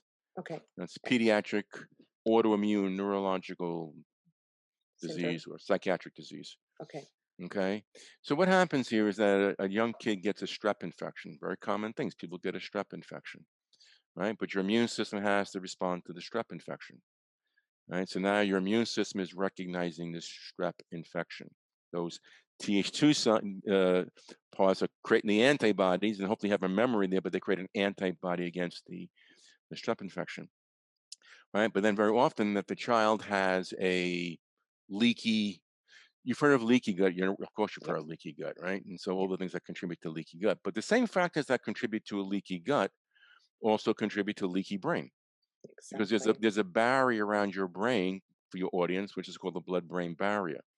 And the purpose of that blood-brain barrier is to keep things from getting inside your brain. So if you get a respiratory tract infection, that infection doesn't get to your brain. That's important, right? But that blood brain barrier can open up very easily. I've had four concussions that I know of in my life playing sports. Mm-hmm. You get a concussion, the blood brain barrier opens up. So the toxins in me, the mercury in my body, from my dental fillings, goes to the brain. Exactly. Okay. But what's really important is not so much if it gets to the brain. The real question is is the immune system reacting to it? That's I'm kind of bouncing around again, but that's the most important thing to understand. And there's a lot of people that worry about heavy metals all the time, right? Heavy metals, heavy metals, heavy metals. But it's like, eh, eh, you know, we all have heavy metals in us. The, the, the question is, the question is, is your immune system reacting to it? That's the problem. That's what we want to know. If there's no immune reactivity to it, then you just don't go chelating it out. You leave it alone. Right? But with pandas, is you have an immune system that reacts to this strep infection, pretty common. But if there is a breach in the blood-brain barrier, right, then the immune system antibodies cross reacts with certain areas of your brain. Okay, so cross reacts with an area of the brain called the basal ganglia. Mm-hmm. Okay? And the basal ganglia, that every brain has an influence over movements. So certain parts of your basal ganglia control the the initiation of movement, and certain areas of your basal ganglia inhibit movement. So in order to actually be able to get up and walk down the street, you have to have both of those things walk, you know, working. Mm-hmm. In Parkinson's disease, it's a disease where there's degeneration of the basal ganglia, right? And so you'll start to see things in the early stages where maybe they can't move so well. You'll see. So when people have a tremor, resting tremor with Parkinson's, yeah. what that is is a degeneration of the basal ganglia, and the, and it, and you're not inhibiting the movement. If I put my hand, that should be steady. But if I can't inhibit that, it just keeps moving on its own.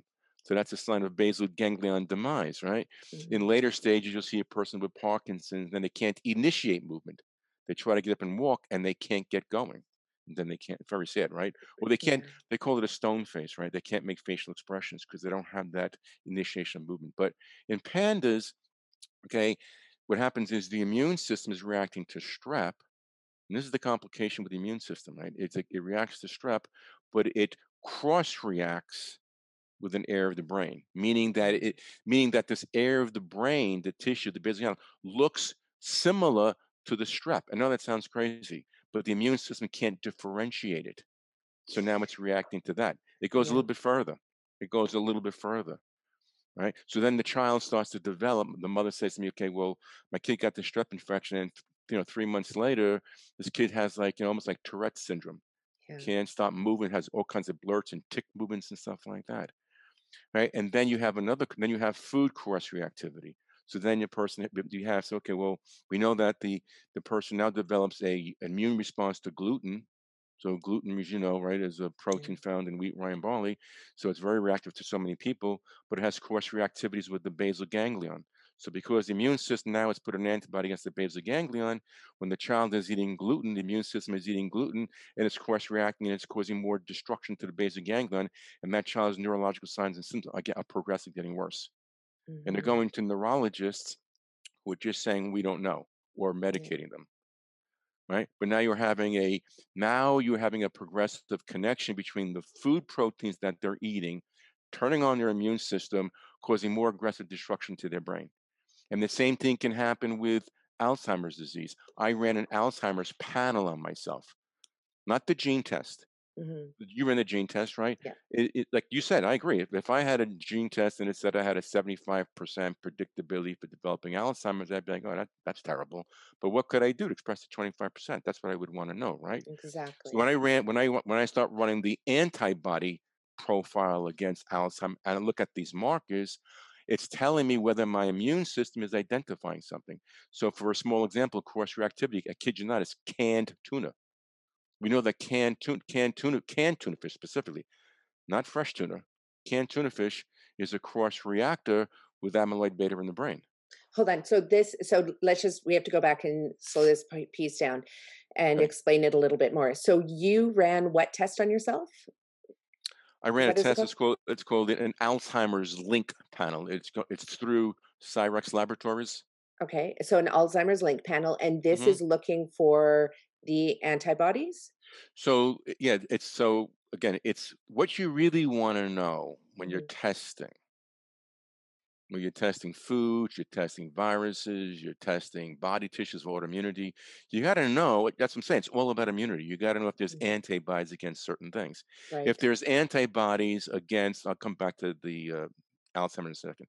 Like I'm going to use thyroid as the easiest example. If yeah. you have antibodies against your thyroid gland, your immune system has tagged, has produced an antibody. It's an immune marker, right?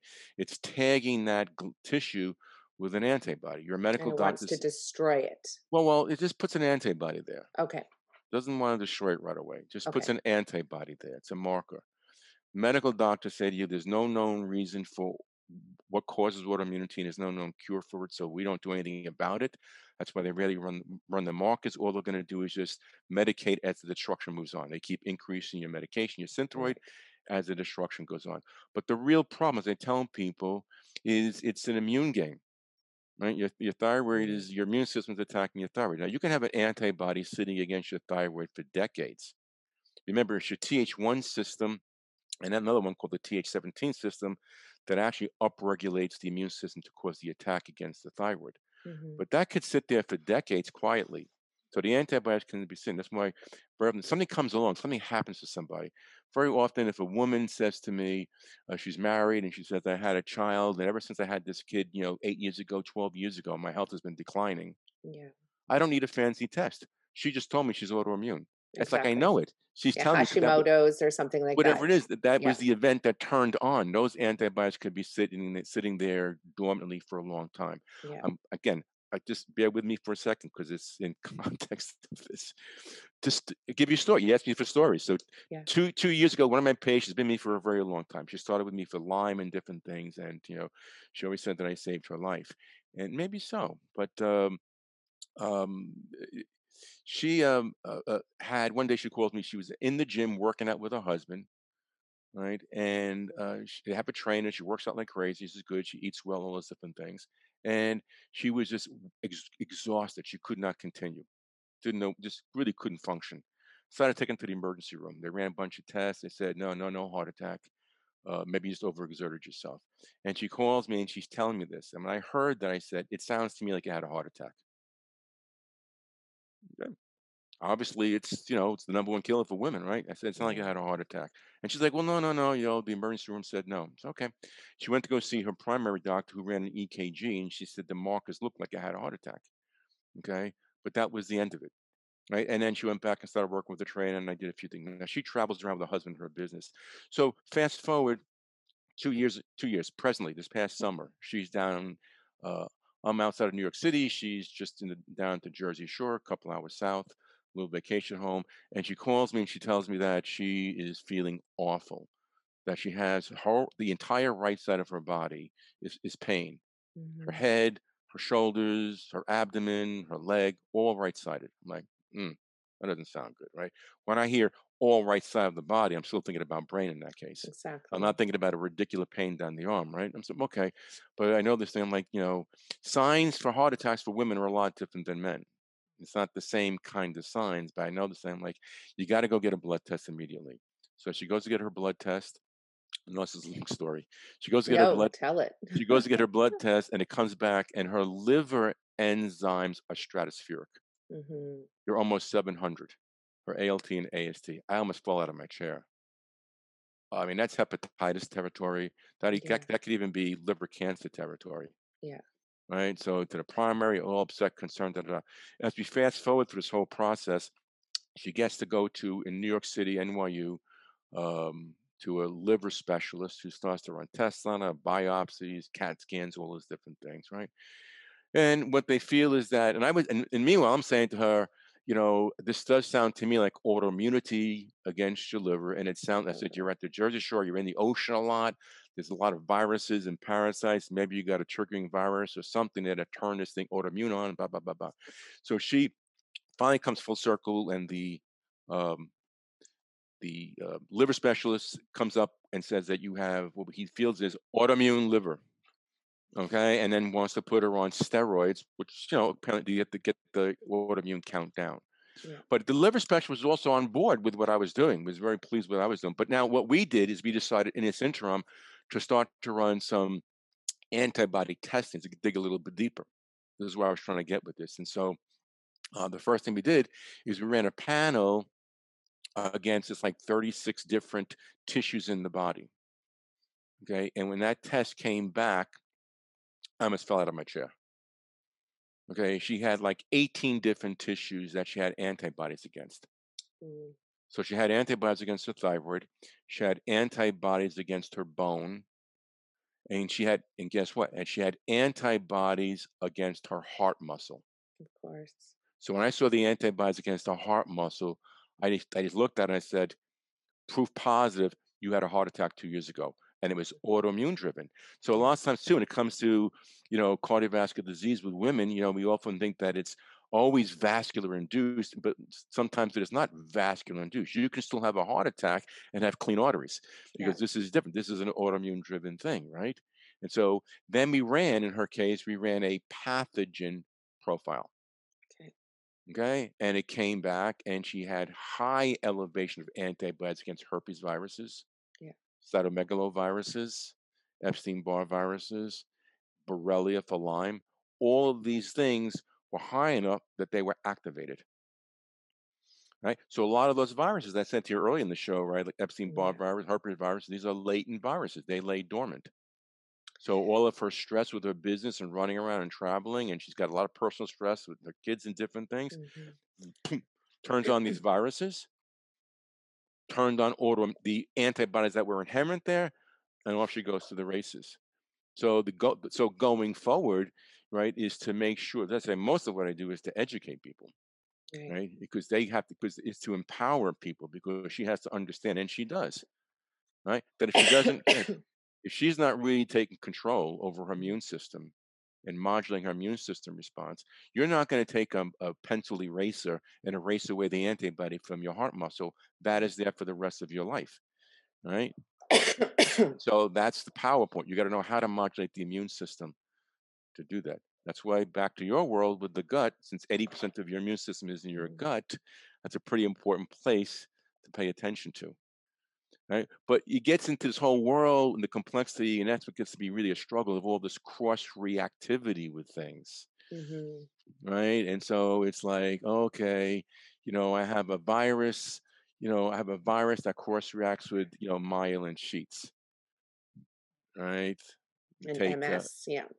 yeah, you take things like uh, s- polio virus cross reacts with myelin sheaths and things, Yeah. right? So, um, you know, Epstein-Barr viruses, you know, there are viruses that course that that that course react with the mitochondria of cells, Right. right? Okay, So, so uh, so I have to jump in here because go go go ahead. and it's interesting. It looks like I'm crying because I'm just choking on some air. Um, but also, it's interesting. I wouldn't surprise, be surprised if this is an emotional response right now, and only because, as you describe this woman, like really busy with her kids and really busy with her business, and Right. Um, you know, I don't know if you know, but I'm right now training. I train. I saw that on your website. yeah, Yeah, to run and bike across Canada. I have three kids. I have multiple businesses. Yes, for sure. I have a lot of stress in my life, despite like knowing how to breathe and manage and do yoga and eat well and all of that. Like I know there's a lot of stress for sure. Um, but I was like picturing myself running across Canada, having multiple little minor heart attacks, and all of a sudden, you know, feeling a little bit, I have to admit, feeling a little bit scared. So, what is it? So, I'm going to personalize this entire podcast now to be about me. yeah, yeah. So, what is it that you, how did you educate this woman? Like, what are the actions that she took where she then came back to you and said you like saved her life? So, I want to know, Well, and I'm sure pain. our audience is like, okay, that's great, but what do I do? That's what they want to know from you. I mean, she's been with me for a lot of different years, for a lot of years, and she's Yeah. already kind of living a healthy lifestyle. But it's I'm saying to you, even when you live a healthy lifestyle, um, so uh, let me let me try to give some context here. So, like hmm using you as the, an example, Yeah. right? And I'll use a compare. Look, so a, a woman comes to me. She's this is very recent. She is 51, divorced, raising two kids. She's stressed out because one of her kids is going to go to Japan in the Navy and going to be there for six years. Um, she works a job there. She works, you know, eight hours, nine hours, ten hours a day, six days a week. But she used to be a bodybuilder. Now she isn't. But exercising is really part of her thing, and she does personal training. hmm Um, let me give it. So her symptoms is that she has a for most of her adult years. This is going back over twenty years. I, it's in my daily migraines. I don't know how a person lives like this. Yeah. I mean, to me, headaches are like one of those things like, whew, right? But I mean, and I even said to her, I said, have you been clinically diagnosed with migraines? And she says, migraines. And she says, literally on a daily basis, some days worse than others, but um, I, I, can't, whew, right? Chronic fatigue. She's diagnosed with fibromyalgia, all kinds of pains, daily headaches, gastric problems. Okay. She has uh, constipation is a problem, depression. Who wouldn't be depressed? Exactly. right? A medical doctor would just say you're depressed and put you on antidepressant medication, which she's Yeah. she's tried those things, right? But this is how she's kind of living. I forget a bunch of other symptoms. So she's working with me. She's under my care now four months, right? And uh, this is not typical for somebody with this kind of severity, but no migraines. hmm And I said to her, you know, you haven't you you were living with migraines for 20 years. and now you tell me you haven't had a migraine in over four weeks. Yeah. She's like, yeah. Um, her, her dizziness is gone. Uh, her, her pain is almost zero. From zero to ten, it's almost at zero. This is not. I'm. This is not typical. I mean, people Mm-hmm. take much more than three or four months typically, but these are the kind of inroads. But see, one of the key things I'm talking about, I'm just saying it to you, is she used to get up too because she was training people. She was a trainer for people. Um, she was getting up at four o'clock in the morning because she wanted to go to the gym. That was really important to her. And she would go to the gym and she would exercise and then she would train one or two clients and then she'd head to work. And I'm like, well, what time are you going to bed at night? Right. And you're getting up at four o'clock in the morning. And when you go to the gym, are you even eating any food before you go to the gym? I, I, when you, I'm like, is your blood sugar too low when you go to the gym? I'm like, you know, like what I'm getting at is that her stress level is through the roof. And it's not just emotional stress. Now we're talking about physiological stress, right? Because Yeah. of lack of sleep, stress from overtraining, because she was overtraining because she wants to lift heavy. She's still caught up in that mentality, right? But she's she's working out almost every day. Then she's going to work, and then maybe her blood sugar is not correct. So now what she's doing is she doesn't have that recovery period. Anybody who exercises, the recovery period is more So important important. than the training part. Yeah. Right? And she doesn't have that recovery point. So her body now is going into crisis mode and she's pumping out stress hormones. And those stress hormones, cortisol and adrenaline, are having collateral effects. And those are now dysregulating her estrogen progesterone relationships. It's it's it's causing depletion of estrogens, and shifting into testosterone dominance. These things are having an impact on her brain. Her brain's becoming inflamed. Her brain is now shutting down her gut, right? Because of that Yeah. access. So now her gut's becoming dysbiotic. Now she's getting overgrowths of yeast and uh, overgrowth of bacteria. It sounds overwhelming, right? And it is. Yeah. But But it's all connected. It's all it's all connected. connected. So you just can't say to her, "Oh, here's your handful of supplements, and I'll see you in six months." No. No, no, you got the big picture. right? So the first thing I got to do is to, on on a number of occasions, educate her, reinforce her, support her, and get her to change her actions as far as the exercise was going, because she was killing herself with trying to be healthy Yeah. right? And not doing now. She still goes to the gym, she but she does it differently. She gets her blood sugar under control. She Mhm. eats when she's doing that. She doesn't take on as many clients, and she's not working out as intensely. She's changing the, the style of exercising, Right. right? So instead of going so heavy, it's higher reps and doing. Anyway, still changing exercise protocols. We put a lot of emphasis on her gut environment, and yes, we come in with certain types of nutraceuticals. It's it's not cookie cutter. Yeah. I mean, you know, Everybody's everybody's gonna everybody's be different. different. Yeah. Everybody's different. And also, it's like, you know, what can a patient manage? So, some people, you know, they, they take, you give them three products and they're overwhelmed. Okay. You can't go further than that. Other people can take 20 products. Then there's also a budget. How much can people afford to do and not afford to do? So, you have to try to kind of, what I always say, kind of biggest bang for the buck right? Even when it comes to functional laboratory testing, like there's a lot of functional lab testing out there. They're Mhm. all really good. They all have value to some degree, right? But I explain to people there's no one lab test that gives you all the answers. It doesn't exist. I wish it was, but it doesn't exist, right? Uh, so you got to kind of pick it apart a little bit. And my what I try to do is to figure out which tests or combinations of tests are going to give us the biggest impact, the most information, and we can take action on it right? It's like uh, there are some tests I'm like, you know, I don't, you know, we can do it. I don't think it's a high priority because it's not going to change our action.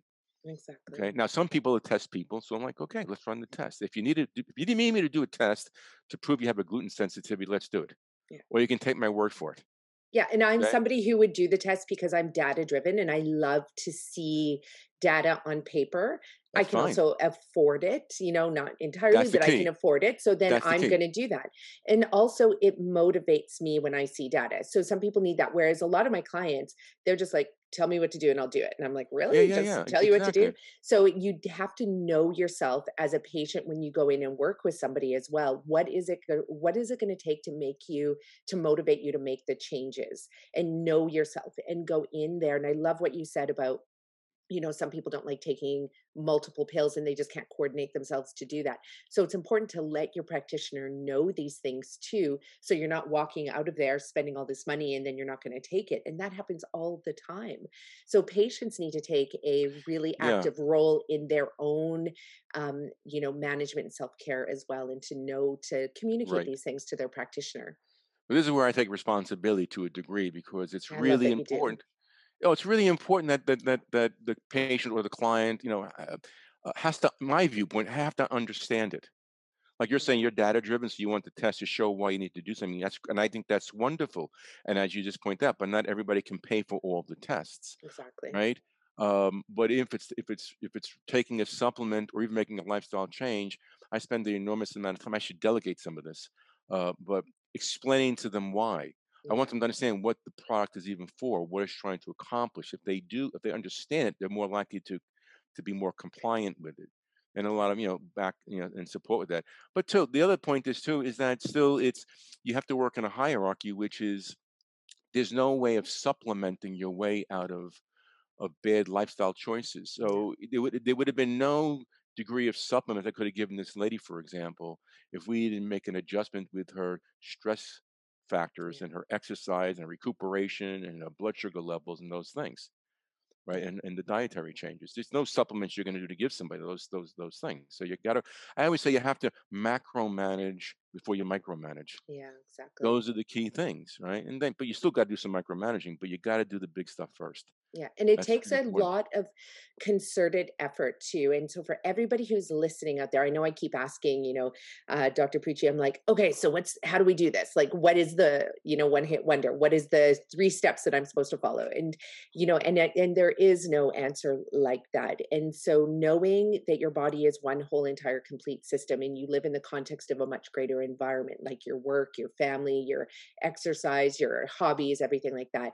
Um, you absolutely need to have um, a, full plan, a holistic plan. And for example, my plan, you know, when I look at what I need to do every day, it's, you know, for some people it might seem overwhelming, but at the same time, I won't get the results unless I address my sleep, my mindset, my stretching, my strength training, my endurance training, you know, and then my nutrition, and then my relationship with my family. Like if I do not have family time, that that for me causes a lot of stress. So I can not it you know actively engage in training if I haven't had that time with my kids and connected to my husband. And then, of course, there's connection to my community as well. Like that is another big part. If I feel like I'm yeah. disconnected from my community, then it actually puts stress on all other areas of my life as well. And it's not like a stress, like an anxiety or anything like that. It's for me, it's that just a general knowing that my life is out of balance. And so, you know, when you're looking at this, so many people put all emphasis in one area thinking that's going to be like if i just get eight hours of sleep a night that's going to be fine but that's not the case you right. have to address all areas simultaneously yeah that's why you can mm. use you know other disciplines to support you if um, you know meditation and yoga for a lot of people is quite helpful right? Um, working with nutritional people can be quite helpful. But yeah, I mean, like if you take, for example, what you're doing, this when is your competition? When is your race across the? Is it competition or just your own? So journey? yeah, so I'm. It's actually part of my PhD research. So I'm actually running from uh, Victoria, British Columbia, all the way to St. John's, Newfoundland. So 7,120 kilometers, 4,400 miles, and running and biking. And so i will be doing a half marathon every day for 75 days, and I'll be doing 80 kilometers of biking a day as well, in addition right, so half a marathon. Was that 13 yes. miles or something? Yeah. Half a half a miles, a kilometer. Uh, half a marathon every day. Yeah, for 75 days. Yeah so here's what it is that i'm so i'm doing this for it's to raise awareness about food as medicine and uh, reversing uh, type 2 diabetes amongst bipoc communities across canada so but but i'm coupling everything basically and the reason we're doing this is because um, i'm also looking at diet on my own health and and on this extreme endurance training so using fully plant-based whole food unrefined food diet to fuel me. So I'll be getting um, every few days. I'll have over 700 different protein markers tested. I'll be. I'm working with the Appalachian State University. They're going to be blood looking. testing. It's blood, Blood test? testing. Yeah, blood testing. And I'd love to talk to you about other tests that I could run along the way as well to test for, for example, antibodies. Like we haven't thought about testing for antibodies against certain It'd be things. interesting to test your hormones, wouldn't it too? Yeah, and test my hormones. You know, I'll probably get a couple MRIs done uh, just to look at, you know, so looking at different imaging and lab testing, um, and really just to see what effect it has on my immune system because this has been done on individuals who follow an animal-based diet, um, and we've seen that people who do engage in endurance training um, and a lot of athleticism, whether it's um, endurance or um, what would be the opposite of endurance, um, hardcore like strength, I guess, kind of high activities. intensity. High intensity, yes, thank you. High intensity, Short, short bursts. Yeah. exactly. And we do know that it does affect your immune system. And so, what I'm trying to see is does a plant based diet affect it differently? Interesting. Yeah. Mhm. Um, but I was gonna say, like, you know, in part of this is that when are you going to be doing this? Oh, June 1st, I leave. June Yeah. first, and so we are in February, right? And you started Yeah. your training when? Uh, about a year, uh, December 2019. Okay. For your audience, I'm making this point for your audience. Yeah. Which is you have a goal. Yes. You have a goal that I'm going to do this this seven thousand mile journey, right? Biking and, and and and running, and we're going to be testing all these markers and all these different things, which is you know quite a feat. But you have to train for it. Yes. You're just not going to wake up one day and decide to go seven thousand miles, unless you're Forrest Gump, right? Yeah. Unless you're Forrest Gump, right? but he even he started running quite slow. You know, it wasn't like he. Yeah, exactly. That's right. He ran his block back and forth. Then he ran the neighborhood, right? Yeah, but no, but but but but you. My point is, is that it's a it's a journey, right? In other words, Yeah. you have a goal. I this is my vision. I want to get to this place. I want to be able to do this. I'm starting my training a year and a half in advance, and I got to do. I'm not running a half a marathon every single day. I'm whatever your training module is, right? But you're you're building strength. You're building endurance. You're building resiliency here, right? So finally you can do something. It's no different than anybody's health journey.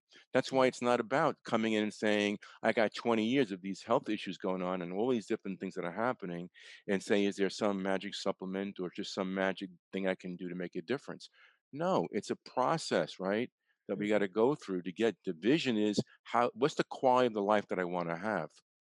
Right? We know the we know what we don't want. Yeah. right? We know what we don't. We don't like feeling the way that we feel, right? You know, but what do we really, really want? Right. So, I mean, in, in your own personal journey, right? You, as you said, you're a mom. You have connection to your husband. You got connections to your community. Uh, you're, you're, you got businesses that you're doing. You're doing this great challenge. You're, you have all these different things that you're doing. You're living a, you're living a full life. You're living a vital life. You're expressing who you are. That's where the greatest joy comes from, is it not? The greatest joy is when we're expressing who we are. It's like Michelangelo always said when it was asked Michelangelo, how did you how did you sculpt David out of a block of marble? And his answer was what? David was always in there. I had to chip away the excess. Exactly. Inherently, we all know that about ourselves. We all know that there's some greatness in there, some greater, higher purpose. And somehow our disappointment, we never really express those things. Right. And so when people are living a life when they're chronically tired and fatigued and moody and depressed and have headaches and joint pains and fibromyalgias and they're stressed out and they know they're not being the best mom they could be and they're not being the best spouse they can be and they're not making the best you know business decisions or they're you know, it- it's, it's that's depressing right and we want to be able to have and live our lives and, and challenge ourselves in, in different ways a lot of things that i'm doing now present in my practice is that i've transformed my whole life i've transformed my practice. Covid has forced me to do this. There are Mm, so many things that i'm doing now that is out of my comfort zone. Right? I, way out of my Yeah. comfort zone right? But i have to do it and that's part of growth and then you get more inspired and more excited and then you begin to see and learn new things about yourself right? There's always these processes and these journeys but you have to so when you start getting healthy you start making these journeys and you're you know you're working through a process and if you kind of see the you know, the vision at the end what are you looking to achieve? How is your life going to be when you have energy? What are the things you're going to do What's your exactly. relationships going to be?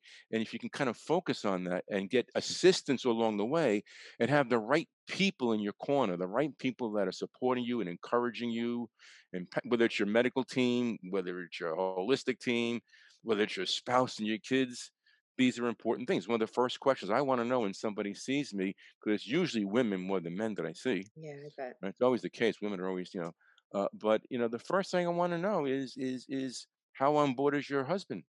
Yeah you know, with lifestyle changes. You know, is, is, we're going to talk about all these things that we need to do dietary wise and, and investment in yourself. And is your husband on board and going to support with these changes? Because if your husband's not supporting you and your husband's poo pooing this and saying, no, no, no, uh, you know, I don't want you to waste your time and your money with me because exactly. it's not going to work because that's going to pull you in a different direction and you're not going to follow through. And so it's hard when you can't get people on board, but we need support mechanisms.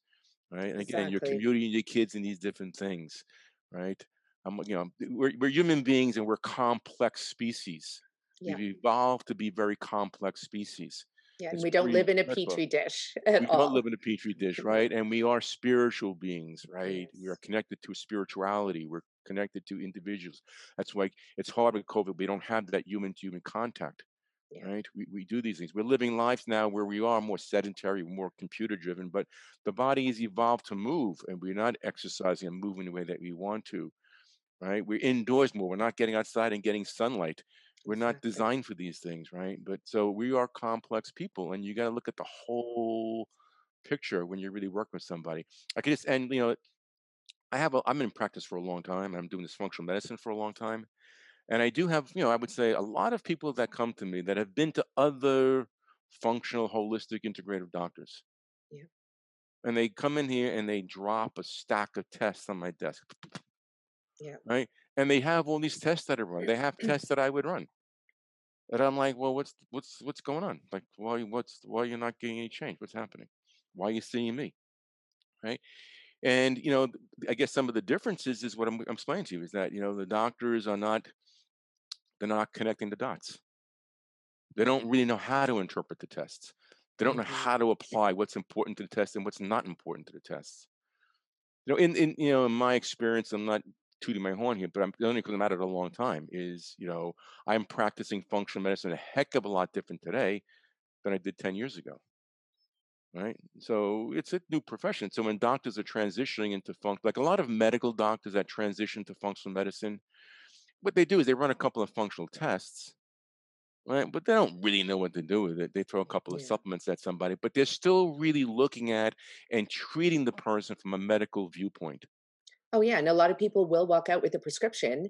They won't walk yeah. out with supplements. They'll walk out with a prescription because yeah. they'll see your TSH levels are high, or they'll see. Yeah, that... I mean sometimes the medication is necessary too, but I'm saying, but they yeah. still look at it through a medical lens. Exactly. You know, and, and and that's what's different, right? Or a person is getting into this world and they run a couple of lab tests and they're just going by what the lab recommends, and they're not thinking through the whole picture, and they're not really listening to the patient. You know, one of the problems you see in medicine, right? You go to a medical doctor and the whole time they're looking at the computer and typing in notes. Yeah to, to cover for their malpractice stuff, right? Yeah. To, to document the visit. Yeah. Versus I, looking I, at their handwritten I am, chart yeah, like I am you are. The, I am the world's worst note taker. Yeah.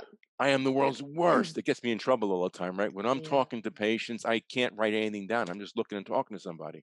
Yeah right? And then when I go back, I'm like, oh, I didn't write any notes down. What I what I do last yeah. visit? Oh, goodness gracious, right? But this is but, how doctors used to practice. I read, you know, I love reading um, narrative about narrative medicine, and you know, narrative medicine is such a beautiful um, field that really complements functional medicine in just the sense that you're allowing the patient to tell their story. You're asking them questions where they can, you know, reveal themselves through stories about their life. You know, it might be about how they sleep or their relationships or their community or that they hate right. their job or that they you know um, are really worried about their kids or whatever it is and this can tell uh, you know a doctor so much but doctors often you know prior to the 70s prior to a lot of these thyroid tests um, you know they would actually you know shake the patient's hand, put their hand on their shoulder, feel if their skin was clammy. They would look into their eyes, they would see their tongue as they were talking. And all of these things are indications of you know that can help contribute to actually um, you know, coming up with a plan for the patient versus, Yeah, yeah. you know, when you're staring at your computer. And I think this is the number one thing we have to get away from is having doctors that Yeah. literally have to, and maybe even have a, somebody else note taking while the doctor's interacting with the patient could be a simple solution to that. Sure, For sure, it might cost more a little bit, but in the end, though, it's going to reduce our overall medical, you know, expenditures because we're going to be able to get to the root cause of people's problems. Better healthcare, no doubt. Better healthcare, yeah, not sick care. Better healthcare. Yeah. Oh my gosh, I feel like I can talk to you all a day yeah, and, yeah, you know, days and days. We have so many Like-minded. That's why things. we're like-minded. Yeah. Yeah, I feel like we've also there's so many things you said that you know gave me shivers. I feel like we've been living parallel lives and um in so many ways with how we interact with our with our patients and clients. Um so as we're going on nearly 2 hours here because we could talk forever, what are some of the there's still still so many stories to tell and i'm going to have to have you back on the show because there's so many pieces of you know that we didn't even get Yeah. into Yeah. but how what what how what information would you like to leave with our audience because i know we have people listening right now that are like oh my gosh i love this guy he lives in new york um, you know how do i work with him number one but what are some tips that you have for people who might not be able to get you as a you know practitioner how can you encourage them to take that first step to truly realizing the root cause of their health issues and so that they can have them properly addressed That's a good question. Um, yeah, I mean, if they if they're not able to work, I mean, I do work virtual. Thanks to COVID, I changed transitioned my practice to ninety percent virtual, so that's opened up a whole new world for me, which is pretty cool. Uh, but I think for you know, the first thing is you know is that people are what I find are are, are self people who are listening to your podcast are probably not people that are reliant on the traditional medical model. They are people that are health seekers that are looking to be proactive. And that's the first thing, right? I want to be proactive, right? So very often we need to get information, and there's no shortage of information out there. I do think that sometimes people can get into information overload, and they can get that sort of you know paralysis to analysis uh, type of mentality. Um, I, I think that people can get, especially with the internet, they can they can start to bounce around too much they can start yeah to listen to too many people and get too much information and not be able to follow through on something. I think that you know if you can find someone that you're resonating with, whose message is good, is clear, is is give it a stick stick with it, and don't try to listen to so many other things, right? Um, but again, take personal inventory on the basis that we just talked about. Stop with you know personal you know when when, you, when I ask people questions in the office most people can almost tell me what the problems are. They'll, they're gonna know they have sleep problems. You know, they know what this, right? Now those things are easy to say. You know, but how do you resolve sleep? I mean, that's one of the most critical things people need to do, yeah right? It, it, it's sleep. Sleep deprivation is going to suppress your immune system, right? And then you're always going to get reinfected. and You can't fight things off. It's the most im- im- important thing. What happens when people get sick? They fall asleep, right? Yeah sleep is a critical part, and that's what people are so lacking. Um, I think that we think of, you know, uh, we we at least in this country, United States, and probably in Canada too, we pride people on multitasking. We reward people for multitasking, and the truth is, your brain's not designed to multitask. Exactly It's not designed for that at all, um, and it is it's very training. But you know, uh, I you know I would start with the, the fundamentals, right? Which is sleep is an issue. I can get into all kinds of ways and strategies to try to improve sleep, right? But the simplest thing I always tell people is that your brain loves circadian rhythms. yeah Circadian rhythms. So do things routinely. That includes the weekends. So don't like sleep in on the weekends, right? If you get up at eight o'clock every morning, at eight o'clock on the weekends, right? No matter what time you go to bed, get up at the same time because eventually you're you're going to start falling asleep earlier if you keep getting up at the same time you know don't go to bed at different time later and get up later because uh, no set that tone uh, again you get involved with you know removing electronic devices out of your bedroom and imperative you got to get those ems out of your bedroom you should shut down the computer at least an hour before you kind of get to bed all those if you're having real struggles with this uh, sleep is an is an imperative thing. Uh, dietary things, right? You're coaching people on dietary things. So I mean, just you know, if you just go to, don't make it so difficult. I don't know, It doesn't have to like be you know, difficult I mean, well, what gets difficult for people, especially with autoimmune stuff, is they have so they lose all tolerance. They have so many food sensitivities. So even when they're trying to eat healthy things, they're all flared up, and that is where things get to be you know, a struggle. But that aside, is that you know, if we just kind of get back to the basics of eating whole foods for goodness sake. Yeah. Right? Take get away from the package and stuff like that. It, again, I can talk for hours here, right? But um, it always reminds me when COVID first hit and we went into the supermarket, what was the things that were off the shelf? It was besides the toilet paper, was all the cans and packaged pasta and rice dishes, right? You went through the poultry, you went through the the, the, the, the vegetable department, then it was all stacked up. Yeah. And that's that's all I was grabbing, is all the vegetables and stuff, right? Just eat whole foods, right? And diversity is the key Exactly. right? That is diversity because the microbiome, your gut bacteria, are eating what you eat. That's the Yeah. food chain. We don't realize that. We think that we're eating in this, eating an apple, and the apple's going into my system. No, no, no, no, no, no. You're your feeding your bacteria, bacteria. you're feeding the bacteria. Right? We eat what the animal eats. Yeah. Right. So if the animal is eating corn and grain and antibiotics, and that we're eating that. Yeah. Or we're drinking that. Right. If the animal is eating grass and chlorophyll, then we're gonna get that. And amino acids, we're getting that. But what we're eating then is feeding the bacteria. So now, if we're eating, if we're eating the grain and the corn from the animal that we're eating, then we're, the, the bacteria are eating the get are getting the antibiotics and they're killing that, and they're getting the corn, and they're getting the grains, and you're and you're and you're killing off all these really good, healthy, micro, uh, good bacteria, and you're setting the stage for overgrowth of bad bacteria. yeah, And then you think, why the supplement's not working, right? I, and then the other thing too, again, kind of is you know, sodium is another big thing because sodium is is good heavens, uh, in the world of autoimmunity, sodium turns on a really powerful inflammatory immune chemical called interleukin 6 or IL 6. It is the driver of autoimmunity. You'll see it on a blood test. You'll see it on a marker called CRP. So cardiologists use CRP as a marker for cardiovascular disease. The higher that goes, the higher the prediction for heart disease. CRP is actually a marker of IL 6. It's, it's, an, it's an an inflammatory marker. Sodium drives it.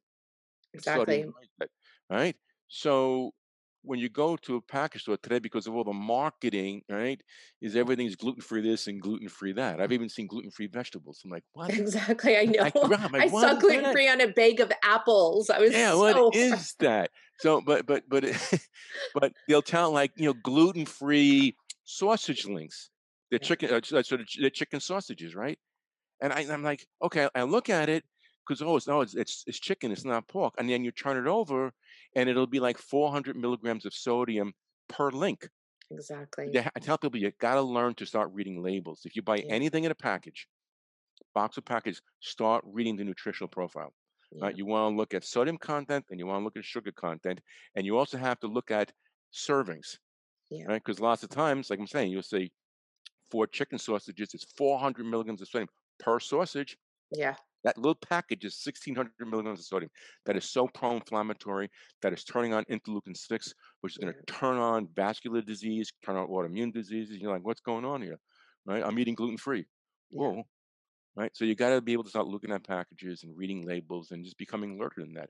So And that applies control. to all the vegan people out there who are eating the packaged processed vegan products. Yeah. Because it's the same thing. Those like those burgers, those everything are all loaded with sodium. preservatives and sodium Yeah. and and and and and and proteins that can turn on estrogens. Yeah. Uh, Isolates, like it's Yeah, so terrible. they're not necessarily. It's all marketing, and so it doesn't mean that it's healthy stuff for you. That's where you have to get a little bit more learned. And but if you stay with whole foods, you know, when you pick up a head of lettuce, you don't read a nutritional profile. no, It's not there, exactly.